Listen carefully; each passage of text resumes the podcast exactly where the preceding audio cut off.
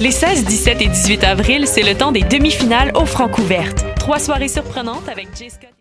Les 16, 17 et 18 avril, c'est le temps des demi-finales aux Francouvertes. Trois soirées surprenantes avec Jay Scott et Smitty Bakley, Laura Babin, Crabbe, Lou Adriane Cassidy, Gabriel Bouchard, Sam Fayet Détrac, Morose, Laef et Zouz. Et les artistes invités Rosie Vallant, Danny Placard et Mondou Seigneur. Contribuez au choix des trois finalistes de la 22e édition du concours vitrine de toutes les musiques. Plus d'informations à francouverte.com. Les Francouvertes, une présentation de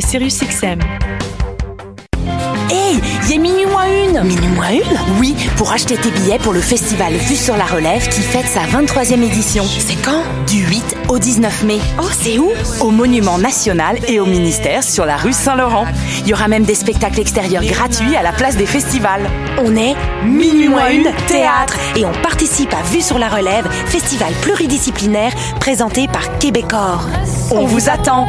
Billets, vue sur la relève.com. Pool Hip Hop, c'est ta référence en matière de hip hop sur les ondes de choc.ca. Chaque semaine, entrevues, chroniques, actualités et mix thématiques te seront présentés dans une ambiance décontractée. Le meilleur du hip hop, ça se passe chaque semaine sur les ondes de choc.ca.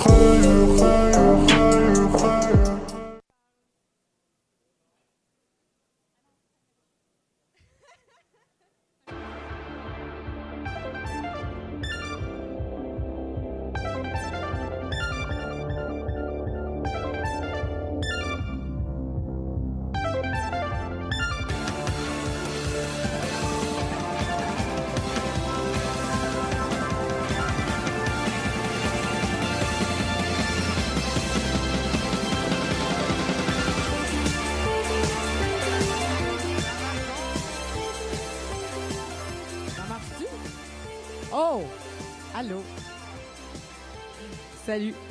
C'est la deuxième fois qu'on est en festival. La première fois que notre podcast va vraiment se rendre euh, donc euh, sur les ondes. Je suis excessivement excitée. Laissez-moi me présenter pour ceux qui me connaissent pas. Je m'appelle Elisabeth Simpson et j'anime les Amazones depuis bientôt 65 épisodes à peu près, là, et je suis entourée, euh, comme à l'habitude, d'un superbe panel. Euh, Je vais commencer par ma droite.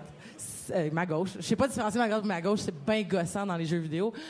Pascal, Allô, Elisabeth. Pascal, comment ça va? Ça va super bien, merci. Merci d'être notre représentante du groupe euh, féministe vidéoludique, dans le fond, avec qui tu es, avec Roxane, qui peut pas être avec nous aujourd'hui, mais qui, devait, qui devait y être, et euh, avec euh, Alexis, bien sûr, qu'on reçoit souvent à l'émission. Donc, Mhm. merci d'être ici merci aujourd'hui. euh, de, de m'avoir accepté ici. Ben, voyons donc.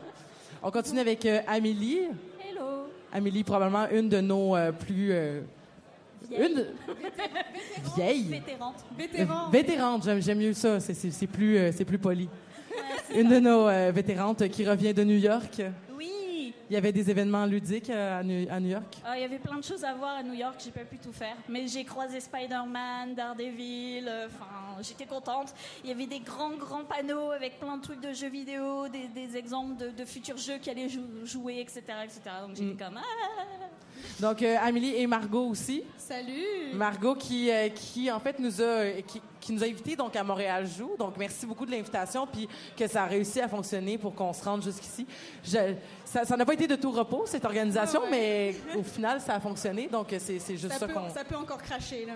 Ça peut encore. ah, OK, c'est beau. Je suis presque pas stressée. Mais euh, on est donc euh, on est à Montréal Joue, puis on est les Amazones, donc c'est sûr et certain qu'on va parler là de jeux vidéo. Ça, ça, ça, ça, Ça va de sur- soi. Ça va de soi, ça tombe sur le sens. Et on va parler, puisque c'est notre podcast, donc on va parler de féminisme. Et on, on avait envie de parler donc de ce qui rendait un jeu vidéo féministe, qu'est-ce qui pouvait être euh, anti-féministe ou féministe dans l'œuvre. On avait envie de parler même de la technique. Ça, ça, je vais vous le laisser, Margot, Amélie. Moi, je connais rien là-dedans. Puis bien sûr, ben, on a Pascal, que c'est son, su- son sujet de mémoire. Donc, ça, de doctorat, même. Dit, faut que tu le dises dans le Oui, micro. hein, parce, que, doctorat, pardon. parce que sinon, euh, on- ça ne sera pas enregistré. Euh, donc, ton sujet de doctorat qui est, qui, qui- qui est de, donc, le féminisme et les jeux vidéo. Donc, je te- je t'in- je t'inviterais peut-être à commencer et te présenter. OK. euh, ben, allô. euh, moi, je, je- je m'appelle Pascal, comme tu m'as présenté tantôt. Euh, J'étudie à l'Université de Montréal au doctorat en cinéma, mais en fait, je travaille sur le jeu vidéo.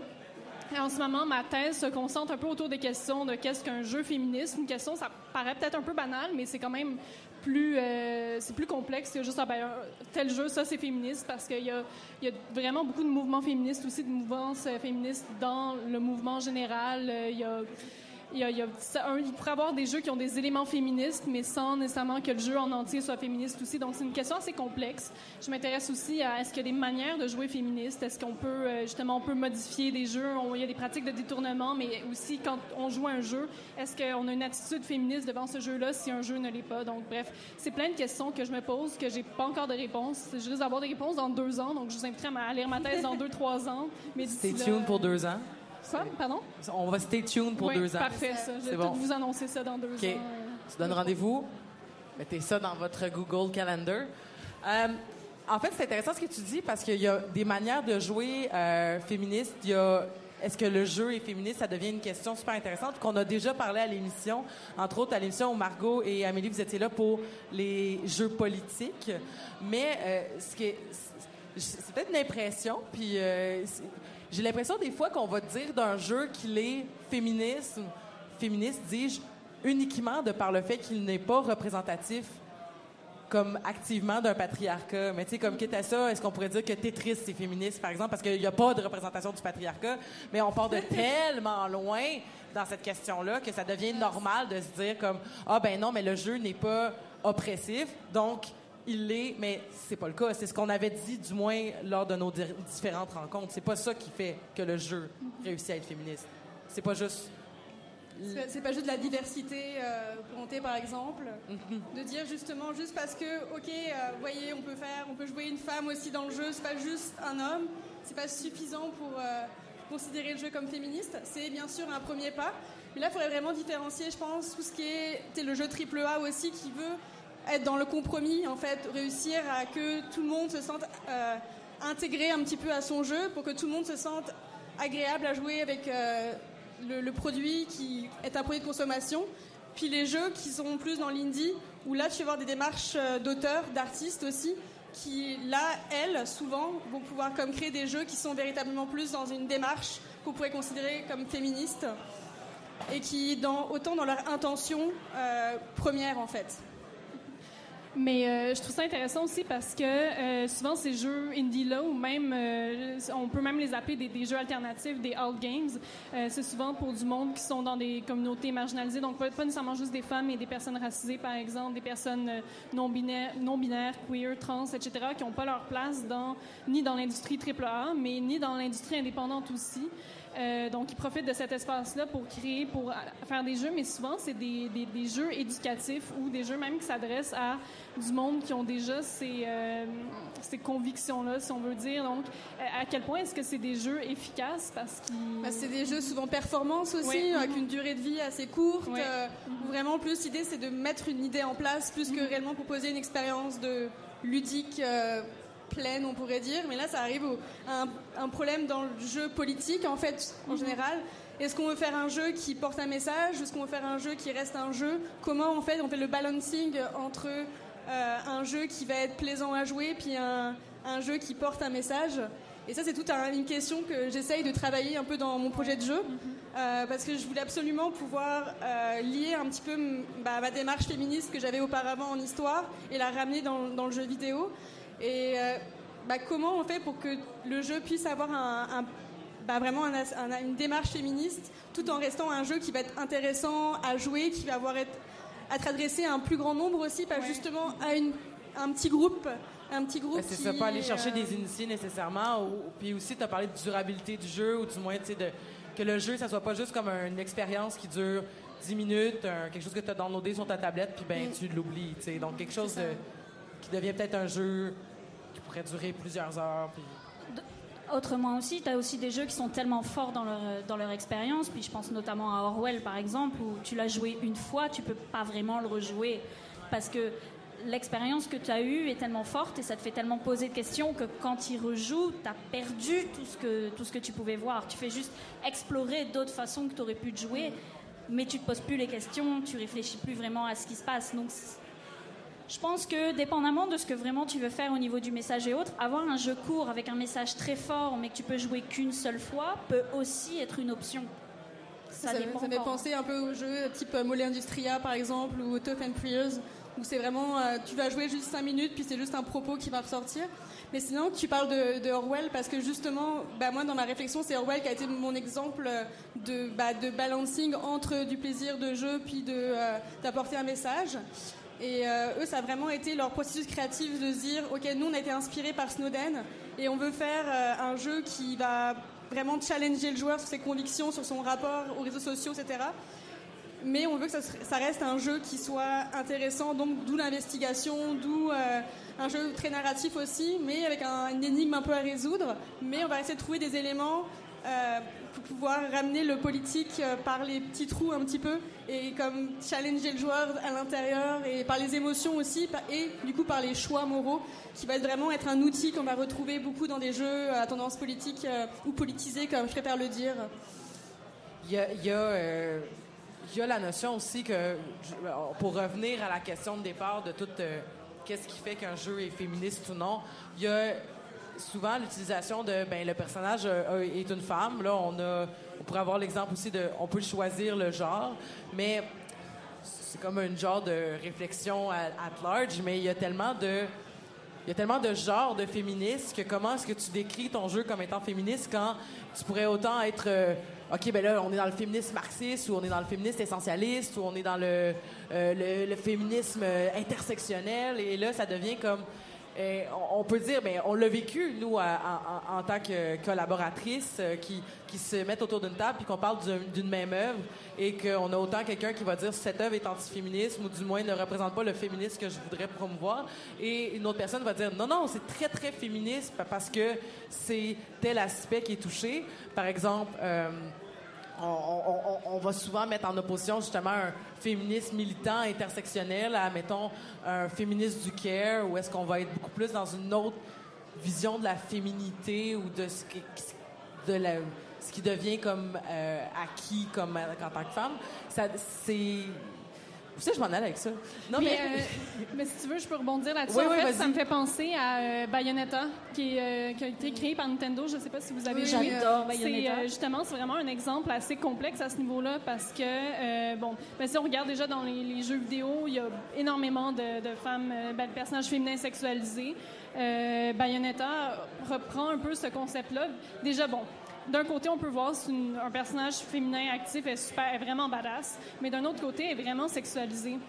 Fait que là, on, pourrait, comme, on peut être un peu contre ça parce que c'est tellement sexualisé à l'extrême, ça en est vraiment ben, même un peu parodique, mais c'est vraiment, tu sais, des fois, elle, prend la caméra, elle la ramène sur, sur elle, sur son entrejambe, sur sa poitrine, euh, juste ses cheveux, toute sa magie dans ses cheveux, puis ses cheveux, c'est ses vêtements aussi. Donc, quand elle summon un, démon à la fin, on, est, est nue, en fait. Donc, c'est vraiment, c'en est ridicule.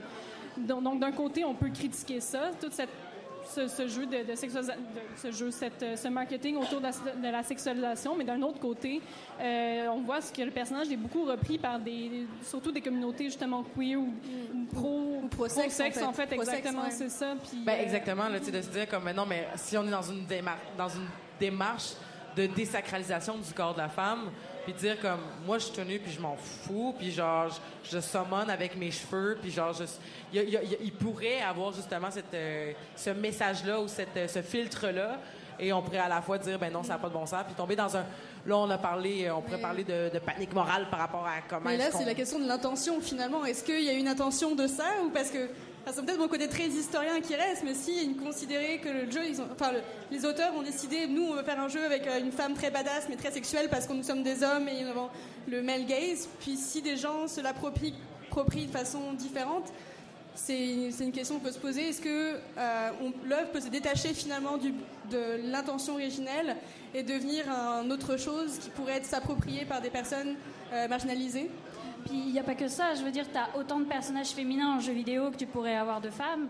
Puis il y a ça aussi qui fait la, différence. En ce moment, je rejoue beaucoup à Dragon Age Inquisition, parce qu'on en a parlé il n'y a pas très longtemps, puis ça m'a donné envie de rejouer. Puis quand tu regardes à l'intérieur, tu as, des personnages qui, oui, vont utiliser leur sexualité pour parvenir à leur fin, puis tu en as d'autres qui, au contraire, seront plus chastes, tout ce genre de choses. Mais elles sont toutes sur un point de vue équivalent au niveau de leur capacité, de ce qu'elles peuvent faire ou quoi que ce soit. Et après, il y a la question que je me pose aussi, est-ce qu'on peut avoir des personnages féministes sans avoir un jeu féministe? Et est-ce qu'on peut avoir un jeu féministe sans avoir de personnages féministes par la C'est une super bonne question. Puis avant de rentrer sur cette question-là, je voulais, euh, je voulais revenir sur ce que tu viens de dire parce que Dragon Age Inquisition est un jeu open world immense où on a une multitude de personnages. Euh, qui a effectivement une, une, énorme représentation au niveau des femmes et des hommes, ce qui devient justement plus représentatif d'une certaine réalité parce que euh, on n'a pas l'espèce de personnage token de il nous faudrait une noire, il nous faudrait euh, une femme, on va faire une femme noire, on va faire ça d'une shot. Ouais, puis, lesbienne aussi. Euh... Oui, exactement. Fait qu'on va tout mettre euh, l'intersectionnel dans un personnage, puis on va faire comme regarder, on avait une intention juste. Alors que dans un jeu comme où est-ce qu'il y a une multitude de personnages, multitude de personnalités, ça devient ça, ça, devient normal de justement avoir toutes ces représentations-là. Puis moi, pour, en tant que joueur, ça me fait du bien là, de, de voir cette multitude de personnages-là. D'avoir une, une, Voyons. Euh, c'est quoi son nom? J'allais dire Liana, c'est Liana son nom? Ben, euh, Liana, c'est. Liana. Mais Liana, justement, qui est dans une espèce de démarche de. Tu sais, comme. Malgré tout son côté euh, obscur, va être un personnage qui est très. Euh, qui, a, qui, a, un code moral très fort, qui est impliqué dans la religion. Ben, oui, qui assassine des gens sur le site, mais ça, c'est un détail. Puis tu auras aussi euh, des, euh, des, personnages euh, comme euh, justement le. Morrigan. Morrigan. C'est qui... littéralement l'inverse d'elle. Elle est beaucoup dans la sexualité, beaucoup dans l'utilisation de ce qu'elle est, de son corps, ne pas croire en l'amour non plus, parce que c'est comme ça qu'elle est au départ. Puis ce qui est intéressant avec la saga Dragon Age, c'est que tu les vois évoluer toutes. Puis Liliana peut devenir beaucoup plus dans le care, comme elle peut aussi devenir beaucoup plus euh, féroce et méchante que ce qu'elle était, et Morrigan beaucoup plus maternelle. Et ça aussi, c'est des évolutions qu'en tant que femme ou qu'être humain, on va connaître. Puis c'est ce qui permet aussi de se rapprocher de son jeu. Mais on pourrait revenir sur justement la réflexion qui a été soulevée de est-ce que ça prend des personnages féministes pour faire un jeu est-ce, qu'un qu'un personnage féministe fait d'un jeu un jeu féministe? Et est-ce qu'on peut faire un, jeu féministe sans avoir de représentation du féminisme à l'intérieur sous, sous une, Mais, un individu? Du coup, personnage, c'est la narration finalement en fait. Hein. Donc, euh, est-ce qu'il y a des jeux non narratifs qui peuvent porter des messages politiques, dont féministes? Euh, Là, c'est vraiment très complexe en fait de trouver des, bah, des jeux qui vont avoir une, euh, mé- des mécaniques de jeu qu'on pourrait considérer comme féministes. Euh, là, j'ai pas vraiment d'exemple en tête parce que moi, c'est justement c'est un jeu, c'est un jeu narratif que, que moi je, que je fais justement. Donc, euh, toi, tu connais des jeux qui arrivent à avoir une, une démarche euh, hors du narratif? Euh, hors du narratif, il y aurait peut-être. euh, non, je dirais qu'en général, pour être féministe, on reste quand même beaucoup dans la narration. Même, je pense à justement le, le jeu alternatif Dysphoria, euh, qui est créé par euh, Ananthropy, qui parle de sa dysphorie de genre, euh, de, de, de, de sa transition aussi, sa prise d'hormones, etc. Euh, il me semble que bon, le jeu est pas extrêmement narratif, mais il y a quand même une histoire derrière tout ça, justement, une histoire de sa propre transition.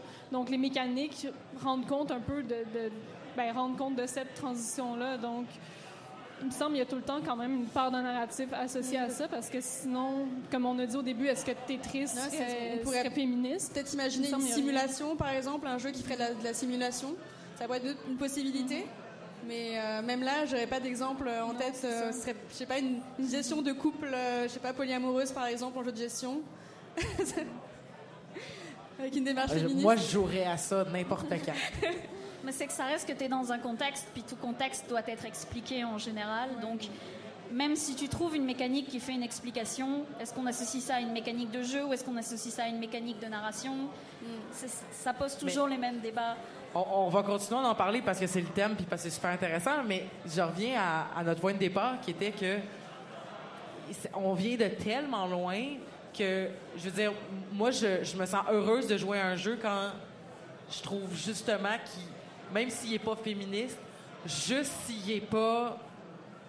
euh, comment je pourrais dire même juste s'il est pas agressif envers comme mon féminisme genre que, que je me sens pas brimée ou que je me sens pas comme en, train de me faire parce qu'il pourrait y avoir des jeux intéressants aussi qui pourraient me challenger au niveau moral ou au niveau de mes de, mes acquis tout ça puis je trouve ça intéressant mais Tu sais, genre, juste quand je regarde un jeu comme par exemple, euh, on avait parlé d'Oxenfree aussi à l'émission euh, Oxenfree que j'avais super trippé. J'étais comme, il y a des personnages féminins, il y, a, euh, y a plus de personnages féminins que masculins en fait à l'intérieur du jeu. Euh, mais c'est pas féminisme à, proprement parler, c'est juste que ça, c'est plus proche de la réalité, tu sais. Puis j'imagine si on compare, mettons, Oxenfree justement à d'autres jeux euh, qui sont faits, c'est plutôt en voyant le reste des jeux qui sont faits que là, on peut dire c'est pas féministe, c'est même parfois anti-féministe. Alors, des jeux qui n'ont pas nécessairement de, de, portée politique comme Oxenfree sont quand même le bienvenu dans le paysage vidéoludique parce que ça vraiment, il y a vraiment plus de diversité que la moyenne, la norme, en fait. Euh, ouais, exactement, exactement. Fait que là, euh, t'as pas d'exemple, Margot, mais t'as-tu... Euh, la, la, la, chercheuse non plus, elle n'a pas d'exemple. non, non, mais je veux dire, t'as-tu as réfléchi? Toi, toi, vous, vous créez des jeux. Vous, vous en créez des jeux. Ça pourrait-tu être un potentiel défi des prochaines, je sais pas moi, des prochaines années de, de, réussir à faire ça?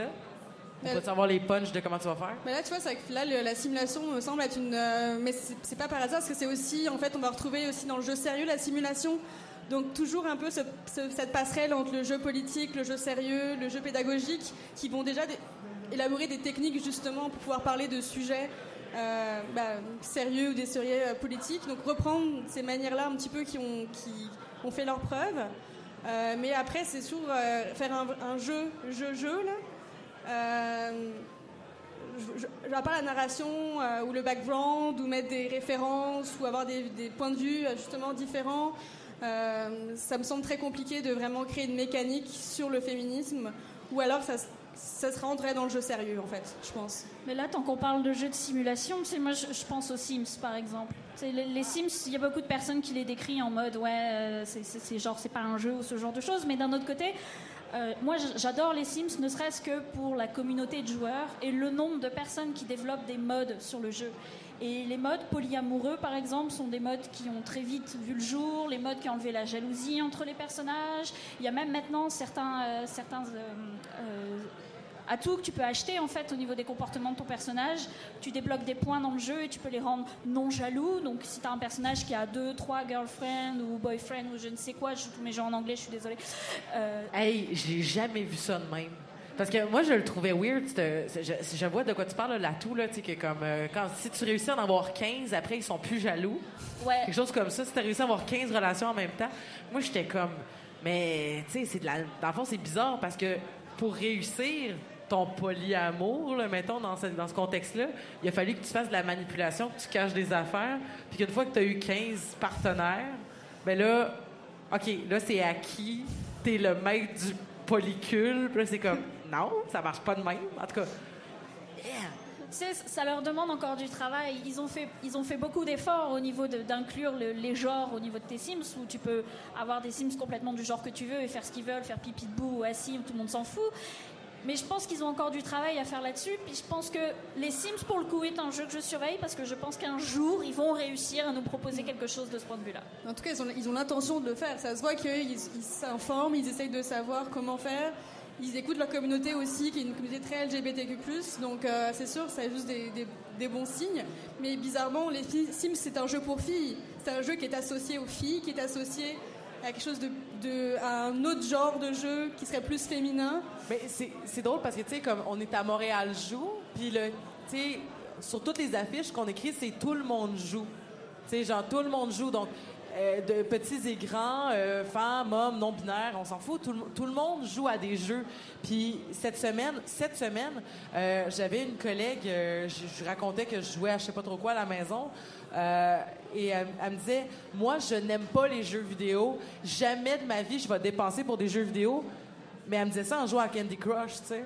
J'étais comme, mais tu joues en ce moment, tu sais. C'est pas parce que toi, tu considères que c'est pas un jeu parce qu'elle disait c'est ridicule de payer. Je suis comme toi tu payes pas mais tu joues à Candy Crush puis genre je pourrais te juger. J'ai pas envie de le faire mais je pourrais le faire, tu sais. Au final, on joue tous, on a tous euh, envie d'un monde ludique. Euh, et là, on pourrait tomber dans des réflexions sur euh, la société des loisirs, mais ah non, ne nous éparpillons pas, restons à Montréal, euh, dans ce superbe euh, endroit qui est le 200 euh, Sherbrooke Ouest. Et parlons donc de, justement, tout le monde joue. Et Et là, il y a quand même ce que tu viens de dire, un jeu associé majoritairement, supposément, j'ai pas vu les statistiques, mais supposément associé à un public féminin et donc moins bon et pas un vrai jeu. T'es pas une vraie gamer, t'es pas une vraie geek parce que tu jouerais, par exemple, à, aux Sims. Puis on l'a entendu vraiment souvent euh, pour fréquenter aussi les milieux de l'humour. euh, c'est une blague qui revient tout le temps. Ah ouais, mais elle va te dire qu'elle joue, mais elle joue aux Sims. C'est comme, mais de quel droit tu te permets de dire c'est quoi un vrai jeu? Genre, moi, j'haïs ça, Call of Duty, je trouve que ça a l'air plate, mais genre, je veux dire, comme, c'est pas grave. Les gens, ils ont le droit d'y jouer. Je veux dire, c'est pas, c'est pas grave. Bref, c'était mon traditionnel moment Non, puis en euh, plus, t'imagines que de t'es un, un euh, garçon et que t'aimes jouer aux Sims. Du coup, faut que tu te sentes mal de jouer aux Sims parce que t'es un garçon aussi. c'est, c'est ça aussi, c'est dans le même dans les, c'est donc pour les deux genres. En fait, c'est pas juste blessant pour les femmes là, et pour les jeunes filles. C'est aussi pour Ah. les garçons aussi. Mais c'est parce que la seule excuse que tu as quand tu un garçon et que tu joues aux Sims, c'est que tu tues toute ta famille. c'est ça. Ou alors tu fais de l'architecture. Quand tu regardes- Oui, c'est ça. C'est ça. Quand tu regardes sur internet au niveau des mèmes ou des machins du genre, t'as des jeux genre, je sais pas, si tu joues à CSGO puis que t'es une fille, c'est sans doute que t'es un garçon manqué ou ce genre de choses. Puis dans les mèmes, quand t'es un garçon et que tu joues aux Sims, c'est que tu fais de l'architecture ou que t'as trouvé le moyen de tuer toute ta famille dans d'affreuses souffrances. C'est l'un ou l'autre. Puis ça, c'est pareil, c'est toujours les, les mêmes questions, puis c'est les questions que tu vas retrouver aussi dans le film ou quoi que ce soit. C'est le marketing, c'est les idées dans lesquelles on vit, c'est le côté Peach est habillée en rose, donc c'est pour les filles, et puis euh, euh, l'autre va être habillé en bleu, donc c'est pour les garçons. Hey, excusez, je, je veux revenir aux Sims un petit peu, là. Y a-tu, dans les... Là, on est rendu à Sims 4, là? Yep. Là, les Sims, sont-tu capables de monter s'il n'y a pas d'échelle ou comme... Oui, ils peuvent le faire. Oui, mais voilà, là, ils ont fait genre, je vais me donner une poussée, je vais aller dans le Ils ont même creux. plus besoin d'échelle. Ouais, ben voilà. Tu sais, au moins, eux autres aussi, ils évoluent. Tu sais, je- c'est comme ça, le prix, genre, une coupe de ta famille gothique qui est. qui a du round, là, pour que tu fasses comme. On va trouver une solution. Merci, c'était tout. Je, je me questionnais là-dessus. Mais, je pense euh, j'ai- du, du speedrun de tuage de Sims?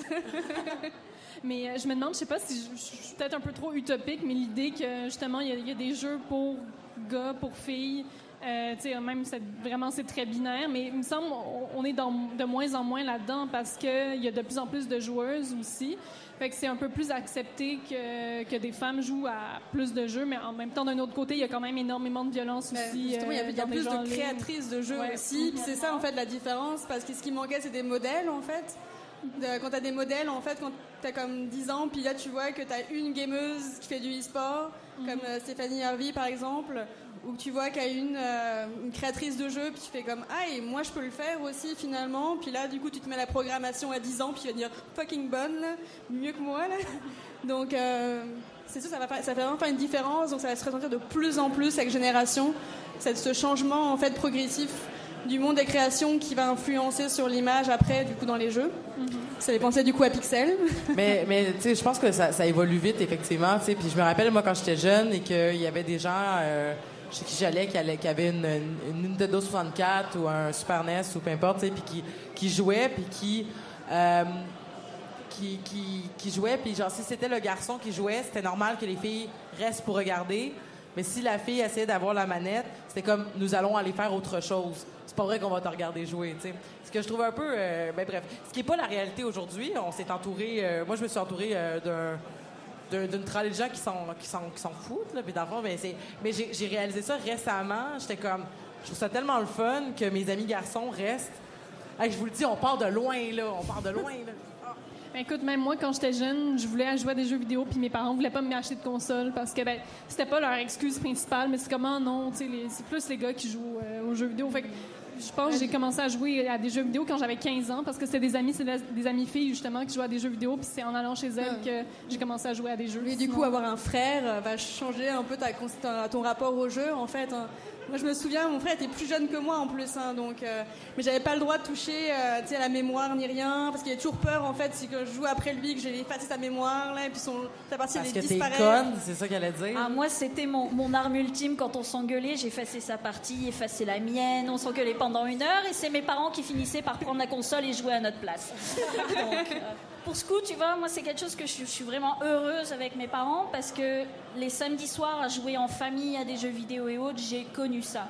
Et je me rends compte maintenant, c'est qu'une fois que tu vois les personnes qui ont grandi avec les consoles, qui font maintenant du jeu vidéo, tu commences à avoir de plus en plus ça aussi, les pères qui jouent avec leurs enfants, filles ou garçons à des jeux vidéo parce qu'ils partagent leur passion ensemble. Et j'attends avec beaucoup, beaucoup d'impatience l'époque où on aura assez d'hommes et de femmes au niveau des créations pour parler et du père et de la mère autour du jeu vidéo avec les enfants et ce genre de choses. Et j'attends avec impatience qu'on arrête avec les tropes de la mère qui est morte et de l'enfant orphelin en tant que héros. C'est tellement pratique pour écrire une histoire.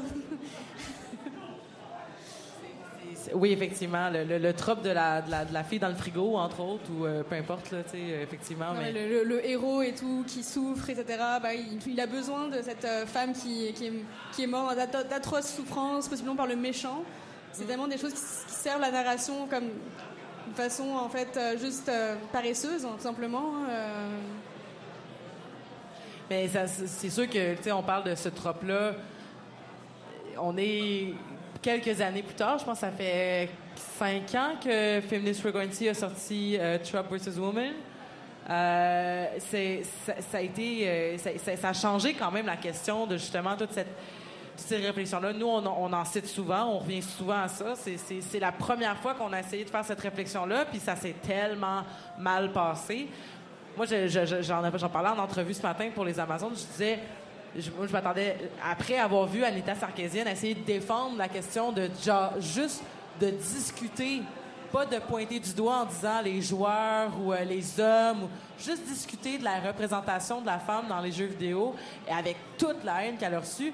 Moi, quand on m'avait proposé de faire le projet des Amazones, il y a bientôt euh, un, ben, il y a un an et demi à peu près, euh, je m'étais dit comme ah mais on va se faire on va se faire manger par les masculinistes qui vont toujours venir nous dire vous avez pas raison, vous savez pas de quoi vous parlez, vous êtes des fake, vous êtes des fake geek girls puis tout ça. Finalement, euh, le monde euh, fan de l'émission, ou du moins les, les, gens qui consomment les podcasts au Québec, euh, on n'a pas pogné ces mascus parce que ça se passe vraiment bien. Vous êtes nice. Mais après, tu sais, enfin, moi, quand j'étais en France, j'étais peut-être pas assez dans le monde vidéoludique par rapport à quand je suis arrivée à Montréal et au Québec, mais je dois quand même avouer que je suis arrivée ici en 2011. Puis en 2011, j'ai vu beaucoup de choses aussi se développer au niveau des gens qui, au niveau ben, déjà du, du e-sport, au niveau des, des, des, développeurs, ce genre de choses. Une association comme Pixel, par exemple, qui aide des, femmes à faire leurs premiers jeux vidéo, ce genre de choses. Qui, sont, là, qui sont là actuellement juste à côté. ils sont là-bas. Allô Pixel. tu sais, euh, il y a quelques années, bon, quand j'étais en France, j'y pensais pas du tout. Puis ici, maintenant, je me suis retrouvée à être mentor pendant deux années consécutives pour aider des personnes, bon, au niveau de l'audio parce que c'est ma spécialité.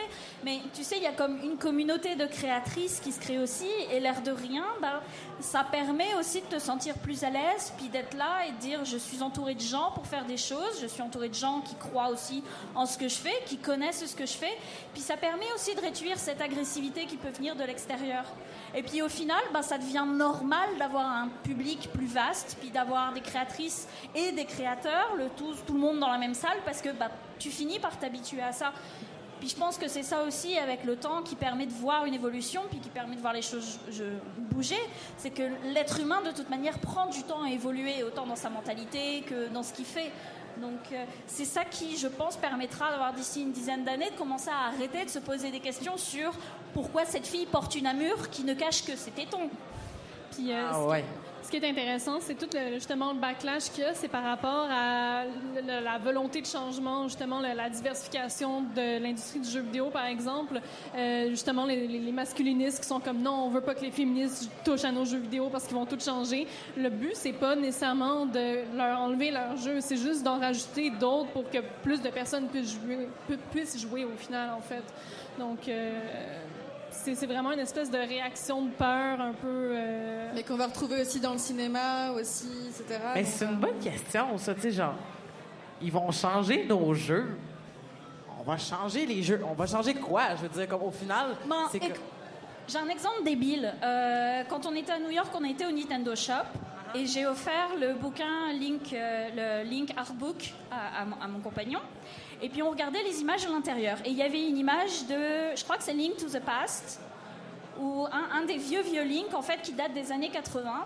Et tu as une image où tu vois Link qui tient Zelda et qui la prend par, excuse-moi, je prends ta main, qui la prend par le poignet et qui la tire derrière lui. Et cette image, elle a été redessinée dans les années 2000. Et dans les années 2000, Link, il tient la main de la princesse et il l'accompagne. Et c'est débile, c'est juste comment tu tiens la main du personnage. Mais tu vois une évolution tellement énorme sur ce qui se passe.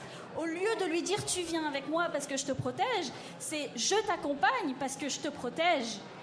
Et ça change complètement comment tu peux voir le jeu. Pourtant, ça reste Zelda et ça reste Link qui doit protéger la princesse. Puis, puis au final, ça va pas rien enlever à l'univers de Zelda en général. Ça va juste, c'est juste une façon de, si on met des filtres de, ce genre de filtre-là, ça, ça donne juste un, une meilleure image, puis c'est plus agréable à, à être dedans, dis-je. Mais je trouve qu'on a tourné beaucoup autour du sujet, mais finalement, qu'est-ce qui fait que c'est féministe un jeu, ou du moins, avez-vous des exemples de ça, c'est une œuvre vidéoludique qui était féministe? Puis est-ce que je peux juste poser d'autres questions, justement? Euh, Ben, vas-y. Bon, je me, je me demande, en tant que créatrice, est-ce que vous, quand vous créez des jeux, est-ce que vous commencez avec l'idée je veux faire un jeu féministe ou ça vient naturellement ou est-ce que vous posez la réflexion justement en créant le jeu? Comment moi, ça dans, dans mon cas, en fait, c'est comme j'expliquais, j'avais fait une maîtrise en histoire et, et aussi études féministes, en fait, en illustration. Donc, euh, quand je suis allée, là, je suis actuellement étudiante de MSS en design de jeu. Puis notre projet final, je voulais absolument, en fait, lier bah, mon background, en fait, en études féministes avec cette nouvelle chose que j'apprends qui est le design de jeu. Et je voulais absolument en fait, que ça, se lie ensemble. C'était comme normal aussi de porter finalement mon, ma démarche dans un autre média, dans un autre milieu. Donc euh, effectivement, oui, c'était clair et net dans mon intention quand j'ai proposé mon, mon jeu, en fait, qui est, un, qui est encore en train de se faire, qui est un jeu narratif d'investigation euh, à interface. Donc en fait, ça raconte l'histoire, c'est euh, ta coloc vient de se suicider, puis tu essaies de savoir pourquoi euh, elle s'est suicidée en fait. Euh, et tout ça, c'est sous en fait le Là, fond, de, fond d'harcèlement moral. Elle en va fait, dire les 13 raisons pourquoi ça s'est passé. ça, c'est mon, effectivement, c'est Patrick Why qui rencontre Orwell un petit peu en termes de pitch. Puis, en fait, c'est. Il y aura beaucoup de propos sur autour de la- l'harcèlement à l'université. Puis là, je reprends finalement ce qu'on va retrouver dans les simules enquêtes qui a été faite euh, dernièrement la chercheuse de, de, l'IREF et pas que seulement l'IREF. Donc, reprend statistiques sur le harcèlement sexuel et moral qu'on va avoir dans, l'université. Euh, puis ça se passe à Montréal, on a un univers très proche du nôtre finalement. Et on, finalement, ça va être les, on veut comme casser déjà, premièrement, c'est les idées reçues sur le suicide aussi en fait. Donc on travaille avec un chercheur qui euh, peut nous aider un petit peu à nous dire non ça c'est vraiment trop stéréotype, ça c'est vraiment ton billet un peu euh, que, tout le monde a finalement il ressort trop. Euh, et le, comme en termes de, game, de, gameplay, ce qui est intéressant, ce qu'on veut faire, c'est que c'est ta perception en fait qui va t'amener vers la fin. Tu vas naturellement, on va aller vers des, il y a plein de raisons, mais on va se concentrer sur une seule raison. C'est souvent ce qui se passe en général, c'est qu'on va dire oui, elle s'est suicidée parce que cette raison-là, mais ça c'est une, une idée reçue en fait. En général, c'est multifactoriel, il y a plein de raisons, c'est une petite d'accumulation. Il n'y a pas une raison qui mène quelqu'un au suicide, et c'est ce qu'on veut essayer de faire avec le, exprimer avec le jeu finalement, où quand tu es à la fin, on te dit non, mais tu sais qu'il y avait ça, ça, ça, ça, ça aussi, puis tu l'as même pas vu en fait. C'est le projet en tout cas, il mène vers, ça. Et ces raisons-là seraient au- autour de, du coup de euh, bah, la culture du viol, l'harcèlement, la consommation aussi, d'autres d'autres aussi. Ça parce que pour revenir à ta question, c'est quoi un jeu féministe? Justement, ce serait peut-être un jeu qui touche à des enjeux féministes, mais en même temps, il y a tellement d'enjeux justement le suicide, euh, le harcèlement, euh, le, le racisme par exemple, aussi évidemment le sexisme, des choses comme ça. Que est-ce qu'il suffit d'aborder ce thème-là pour que le jeu soit féministe ça. En fait, c'est vraiment compliqué comme question. Qu'est-ce qu'un jeu féministe? C'est vraiment compliqué. Puis ici, on peut revenir à nos amis euh, de chez BioWare euh, qui, qui, qui excellent. Tu sais, on disait que, par exemple, un univers où il n'y a pas de patriarcat, ben ça c'est pas féministe en soi. Tu sais, on a parlé de Dragon Age, mais si on peut parler de, Mass Effect aussi, c'est un bon exemple. C'est-à-dire que euh, il y a le concept que Anita Sarkeesian parle souvent aussi de justement, comme c'est- y- ça existe des univers où il n'y en, a pas de, il a pas de féminisme parce qu'il n'y a pas de patriarcat. Pourquoi il y aurait un féminisme? C'est ce que je pense c'est ce que BioWare met en place. Un monde fictionnel où le patriarcat n'existe pas. Mais, comme on dit souvent à l'émission, c'est pas parce qu'il n'existe pas dans le jeu qu'il n'existe pas hors du jeu et que là, il faut qu'on ait une sensibilité à, à réfléchir à le jeu qu'on présente. Euh, il va être reçu dans un monde où on vit le patriarcat. Donc, et là, c'est là que Pascal rentre en jeu. Mais si on, peut on parle de Mass Effect, j'en ai parlé dans mon mémoire. Puis justement, c'est un cas vraiment intéressant parce que, bon, pour ceux ceux qui ne connaissent pas Mass Effect, on peut choisir le personnage masculin, le personnage féminin. Euh, on, décide en fait. Puis, moi, en fait, je dirais que Mass Effect, c'est accidentellement un jeu féministe. Je pense que c'était pas, c'était pas voulu ou peut-être qu'il y avait un, certain désir, mais c'est pas, l'intention est pas claire. Juste avec le personnage féminin, euh, qui, quand on regarde le jeu, son animation, la manière qu'elle bouge, ces scènes, c'est vraiment calqué sur le personnage masculin. Donc, elle a une démarche assez, assez lourde, assez masculine. Euh, il y a une scène que je montre souvent, c'est vraiment génial. Euh, elle est à une soirée, on peut décider de la mettre en, mini-jupe et elle parle à quelqu'un, puis je, ne vais pas le faire parce que là, je suis en jupe justement, mais elle a vraiment les jambes écartées.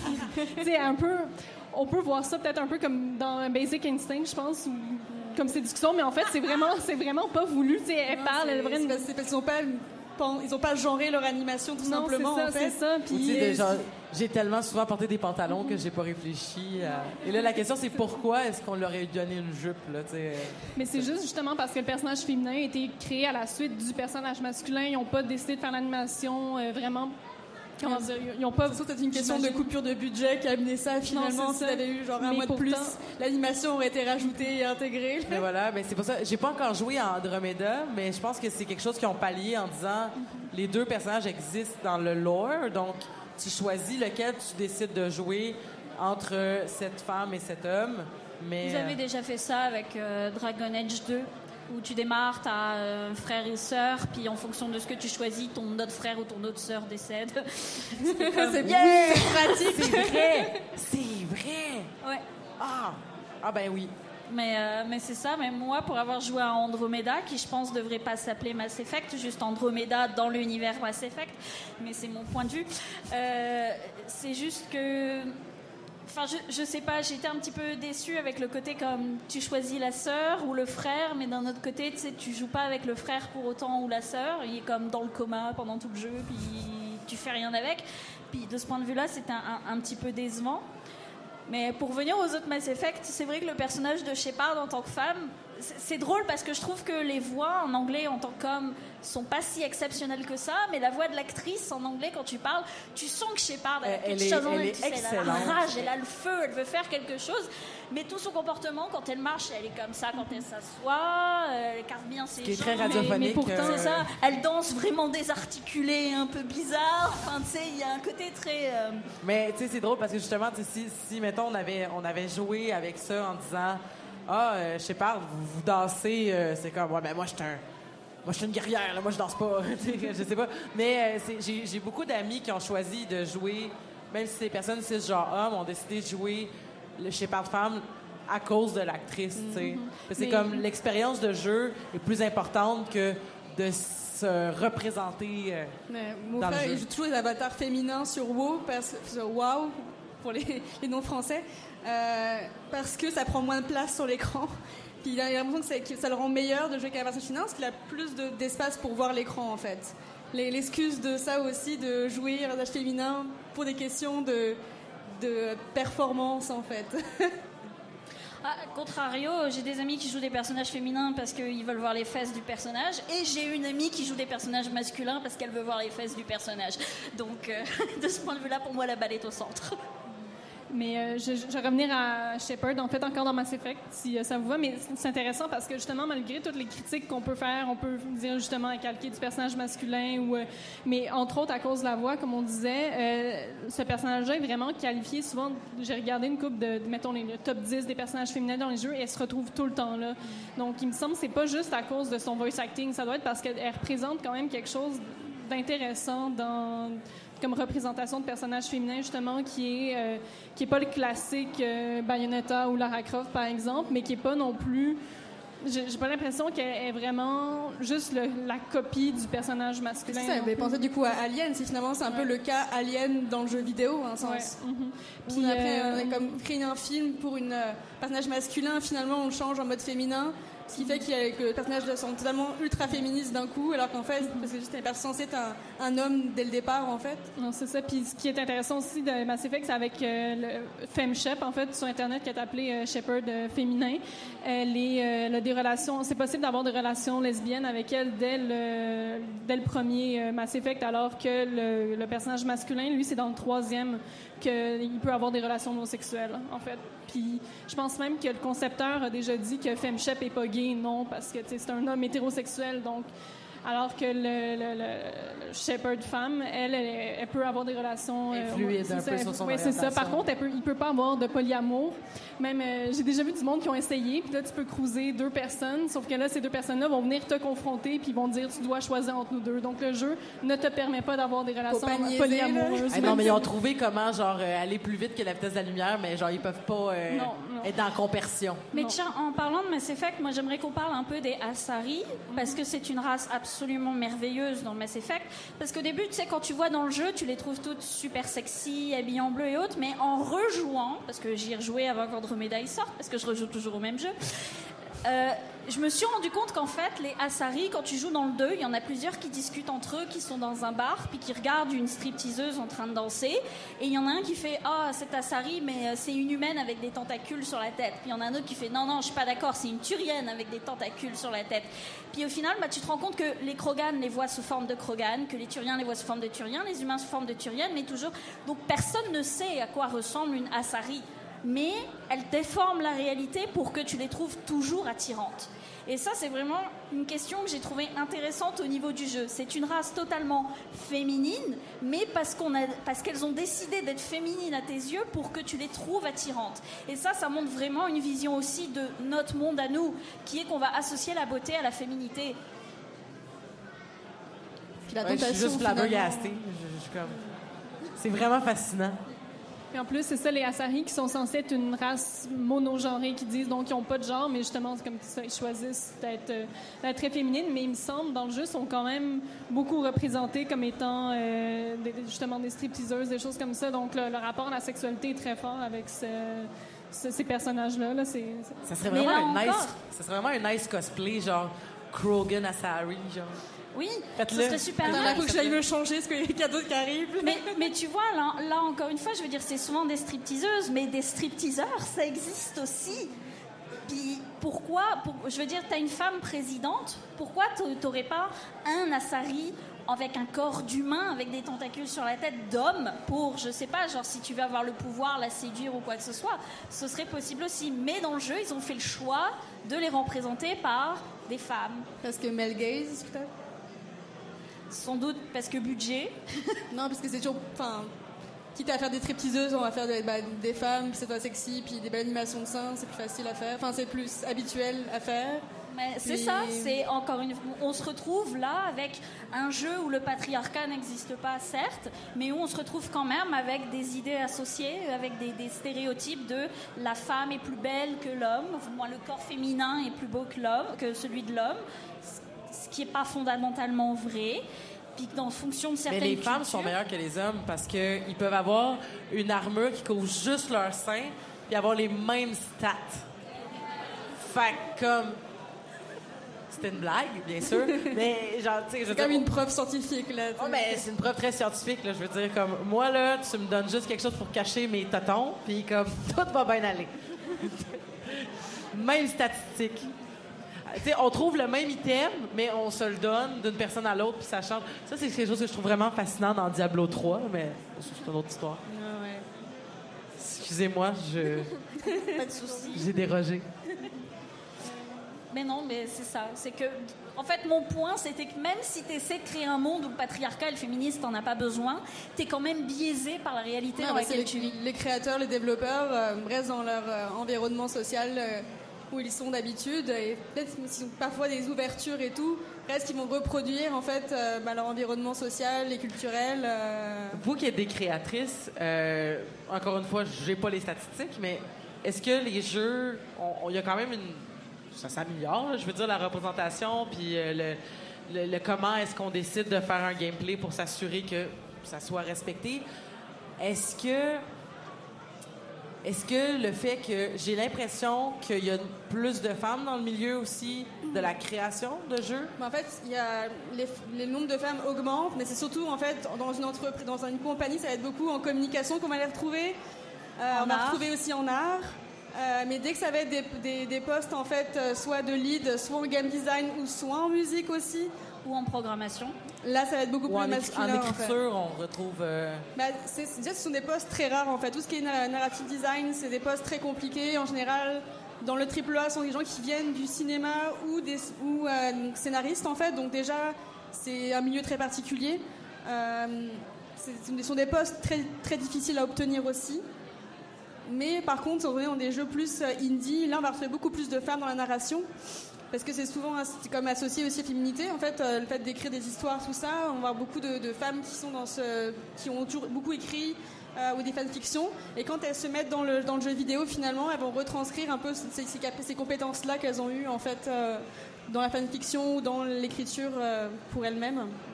Mais juste pour revenir sur les écrivains, on va encore dire que j'encense BioWare, mais c'est pas grave. Dragon Age Inquisition, ce qui a fait sa force aussi, c'est qu'au niveau des scénaristes, c'était 50-50. C'était autant d'hommes que de femmes. Et il y a même eu des, propos où des fois, il y a des scènes qui étaient écrites, puis il y avait certaines femmes qui étaient en mode si tu me mets ça, là tu me décris un viol. Et les hommes étaient en mode hein, quoi? Et si, là techniquement, c'est un assaut, le, ce que ton personnage fait. C'est pas sexy du tout. Et ils ont recréé des scènes, ils ont recréé des- ils ont réécrit, réécrit. Et je pense que c'est aussi ce qui fait la force de- d'avoir autant de. Da- là, on parle, de, on parle de films de, de- d'hommes et de femmes, mais si, mettons, on avait une, justement un groupe, d'avoir un groupe d'écrivains, écrivaines euh, diversifiés, va peut-être faire aussi que ben, ce que tu es en train de faire là en ce moment, c'est- là, on parlerait de, mettons, de, tu, promouverais, tu ferais la promotion de la culture du viol, mais ça pourrait être aussi, ben là, tu es un petit peu en train de, de, de, de faire un stéréotype racial ou peu importe. Exactement. ça- et cette discussion-là fait évoluer tout le monde, puis en faisant évoluer tout le monde, devient un, un meilleur jeu qui devient en- après une- Qui contribue du coup à une meilleure orientation. euh, qui Exactement. Mais une meilleure éducation aussi. Puis là, ça, on a le boucle euh, qui repart où l'éducation va amener à des gens qui vont être euh, plus intéressés, qui vont produire des meilleurs jeux. Puis notre boucle, euh, c'est cercle, le cercle vertueux finalement. Euh, je pense qu'on est dedans, mine de rien, finalement. hein, euh, ça s'améliore. On y de- arrive, on y arrive, ça c'est Il sûr. me semble même que dans Mass Effect Inquisition, je pense, euh, tu peux rencontrer un personnage trans et l'équipe BioWare, en fait, a fait même appel à une... ah, j'ai, euh, des consultants, justement, pour, même si dans leur scénariste, il n'y avait pas nécessairement euh, des, des personnes trans, ils ont fait appel à des consultants pour surveiller un peu certains aspects du jeu. Donc ça aussi, c'est important, même si tu n'engages personne dans ton équipe, au moins de vérifier que ça, ça, peut, ça passe quand tu abordes justement des enjeux un peu plus... euh, plus politique peut-être. Après, de- après, c'est une information aussi à prendre avec des pincettes parce que je sais plus exactement où je l'avais lu, mais j'avais entendu dire aussi qu'ils ont fait très attention à tout ça parce que Dragon Age 2 avait été majoritairement joué par des femmes et que c'est un public qu'ils ne voulaient pas perdre parce qu'ils les ont gardées elles sont, et, et que généralement les joueuses sont extrêmement fidèles en fait. Donc après, c'est encore à vérifier, c'est comme Puis il y a aussi la communication aussi, on peut se servir de ça pour dire regardez, nous avons des- du, une consulting, une- du consulting femme trans, c'est forcément que notre jeu est féministe aussi, donc il y a ce discours-là aussi qui peut euh, se faire. Et il faut faire attention à cette manipulation finalement, qui n'est pas forcément le cas là, mais qui peut arriver où on va te vendre un jeu féministe ou un film féministe parce que on te cherche toi une niche en fait spéciale. Donc, euh, Non, mais c'est sûr qu'il y, a- quand même des impératifs économiques derrière aussi, de, justement le, nouveau marché des, femmes ou des, féministes. Euh, mais en même temps, c'est mieux, je dirais, c'est mieux ça que de continuer à avoir juste des jeux euh, hyper violents qui s'adressent à vraiment une, une- C'est plus l'hypocrisie qui peut être dérangeante, en fait, où t'as des comme. On va te vendre quelque chose de féministe, puis quand tu joues au jeu, t'as l'impression finalement que t'as été leurré un petit peu, puis là, c'est sûr que t'as une, une frustration qui se met en place. C'est plus dans ce mode-là où quand on fait une communication euh, très. euh, même, c'est pas forcément sur le féminisme, c'est juste pour sur l'histoire, par exemple, aussi. Quand tu joues au jeu, t'es fait comme non, mais c'est une joke, là, en fait. Donc, c'est sûr que là, ça. Faut que cet aspect-là, finalement. On a fait pas mal le tour de, des sujets qu'on voulait, euh, même, on est même allé au-delà des sujets qu'on voulait aborder aujourd'hui. Euh, il nous reste quelques minutes avant de terminer notre heure à Montréal Joue. Je me disais, euh, créatrice, joueuse, euh, rechercheur, euh, rechercheuse, chercheuse. chercheuse? Ouais, voilà. Hey, J'ai commencé à jouer à l'île lettrée. Genre, je, je pense que je suis dyslexique. Mais je vais aller checker ça une autre fois. Mais c'est pas ça que je voulais dire. Ça, je, je vais- Merci je les vais- jeux. Je vais développer mon vocabulaire en joie. Et en peut-être me diagnostiquant des troubles d'attention puis tout ça. Mais tout ça pour dire que qu'est-ce qu'on souhaite pour euh, le futur du jeu maintenant qu'on est là pour y réfléchir? À Montréal joue. Mais Bah, toujours plus de femmes, des personnes différentes aussi qui intègrent euh, l'industrie puis l'indie, surtout à Montréal où c'est vraiment une des meilleures places dans le monde pour faire du jeu. Donc continuer cette, euh, cet effort-là. Puis je suis sûre que ça va comme jouer sur la production des, des jeux dans les années, les années suivantes. Je dirais aussi, ben, en fait, comme tu as dit, plus de surtout de diversité, que ce soit dans les, les représentations, donc autant des personnes, des personnes femmes que justement non-binaires, euh, que des personnes racisées, même des personnes, par exemple, ayant des, des- des troubles euh, mentaux, genre la dyslexie, par exemple. Il me semble qu'il n'y a pas de, de jeux Capacité vidéo, euh, toutes les, les sexualités. Bref, la diversité vraiment euh, au niveau des personnages, mais aussi au niveau des types de jeux, parce que c'est comme ça qu'il va y avoir plus d'expériences riches euh, de, de jeux vidéo, puis des... c'est aussi en faisant ça qu'on pourrait pousser les limites des, Ouais, du médium, du Déclassifier, dégenrer un peu les, les jeux. Ouais. euh. Je pense que j'ai rien à ajouter, que tout a été dit de ce point de vue-là. Tu sais, je veux dire, euh, moi, à partir du moment où je trouve des jeux fun puis que j'y joue pendant longtemps, je suis très fidèle dans mes jeux. Puis j'espère vraiment qu'on va continuer à développer des bons jeux de ce point de vue-là. Puis qu'on aura Finalement, BioWare a raison, du coup. Moi, c'est atroce.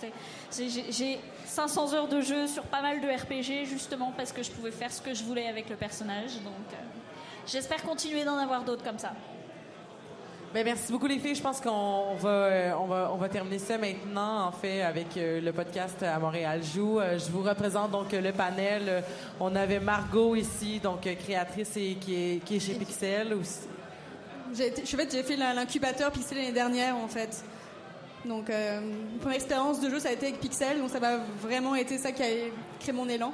Donc, on te suit pour la création de ton jeu euh, de Orwell versus 13 Reasons Why. C'est ouais, c'est Orwell qui rencontre euh, Fatima Mason Why, puis le nom, c'est un suicide ordinaire en français. Comment ça s'appelle? Un suicide ordinaire en français. Un suicide Puis, ordinaire. En anglais, je vais pas le dire parce que ça va être très, très mais un ordinary suicide. Un suicide ordinaire. Hey, Ouais. pour vrai, j'avais la dire. Un ordinary suicide. Tu vois? Waouh, merci. Merci beaucoup, Amélie. Donc, euh, aussi, euh, aussi créatrice qui, qui, qui, qui, est à l'émission souvent. Et euh, merci donc de t'être déplacée. Et merci à la chercheuse. Chercheuse.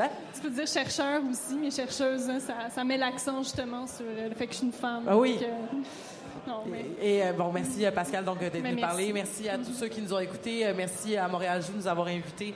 Et euh, je vous Ben, souhaite merci une- Elisabeth aussi. Ah, merci, c'est gentil. Euh, on, on va finir d'aller se dire merci ailleurs qu'autour de micro. Et euh, ben, on vous souhaite un super beau festival Montréal Joue.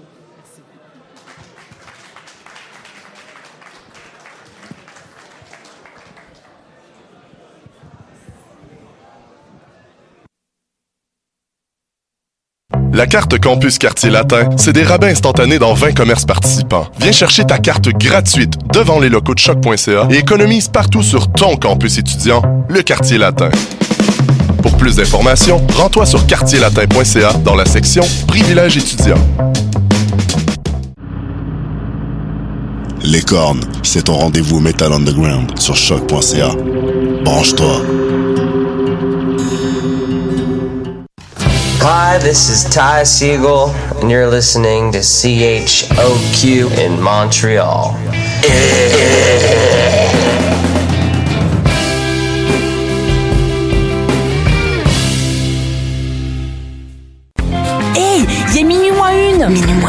Oui, pour acheter tes billets pour le festival Vue sur la Relève qui fête sa 23e édition. C'est quand? Du 8 au 19 mai. Oh, c'est où? Au Monument National et au ministère sur la rue Saint-Laurent. Il y aura même des spectacles extérieurs gratuits à la place des festivals. On est Minuit moins une théâtre et on participe à Vue sur la Relève, festival pluridisciplinaire présenté par Québecor. On vous attend. Billets vue sur la relève.com. Pool Hip Hop, c'est ta référence en matière de hip hop sur les ondes de choc.ca. Chaque semaine, entrevues, chroniques, actualités et mix thématiques te seront présentés dans une ambiance décontractée. Le meilleur du hip hop, ça se passe chaque semaine sur les ondes de choc.ca. La carte Campus Quartier Latin, c'est des rabais instantanés dans 20 commerces participants. Viens chercher ta carte gratuite devant les locaux de choc.ca et économise partout sur ton campus étudiant, le Quartier Latin. Pour plus d'informations, rends-toi sur quartierlatin.ca dans la section Privilèges étudiants. Les cornes, c'est ton rendez-vous Metal Underground sur choc.ca. Branche-toi. Hi, this is Ty Siegel, and you're listening to CHOQ in Montreal.